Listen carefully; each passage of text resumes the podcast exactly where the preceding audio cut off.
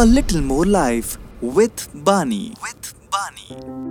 American aviatrix Amelia Earhart was born on July twenty-fourth, eighteen ninety-seven in Kansas. Throughout her life, Amelia tried to avoid any kind of conventional female life.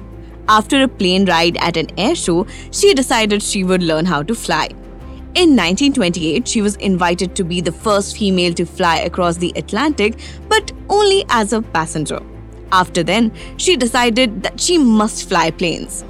Amelia was an instant sensation. J P Putnam began heavily promoting Amelia Earhart's career with lecture tours and product endorsements. This is what raised the money for her flights. Though the relationship started out strictly professional, they would eventually marry in nineteen thirty-one. After several more successful flights, including a solo trip across the Atlantic, Earhart decided to fly around the world. She would often fly for ten to twelve hours a day, so by the time she got to Lae, she was a wreck.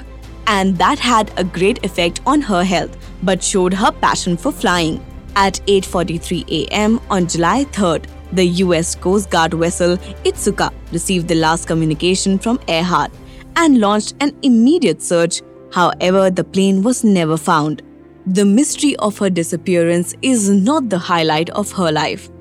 But as to her, flying was such a wonderful experience, and she wanted it to be safe, and she wanted people to enjoy it as she did.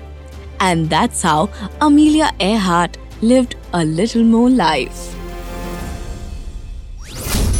A Little More Life with Bani. With Bani.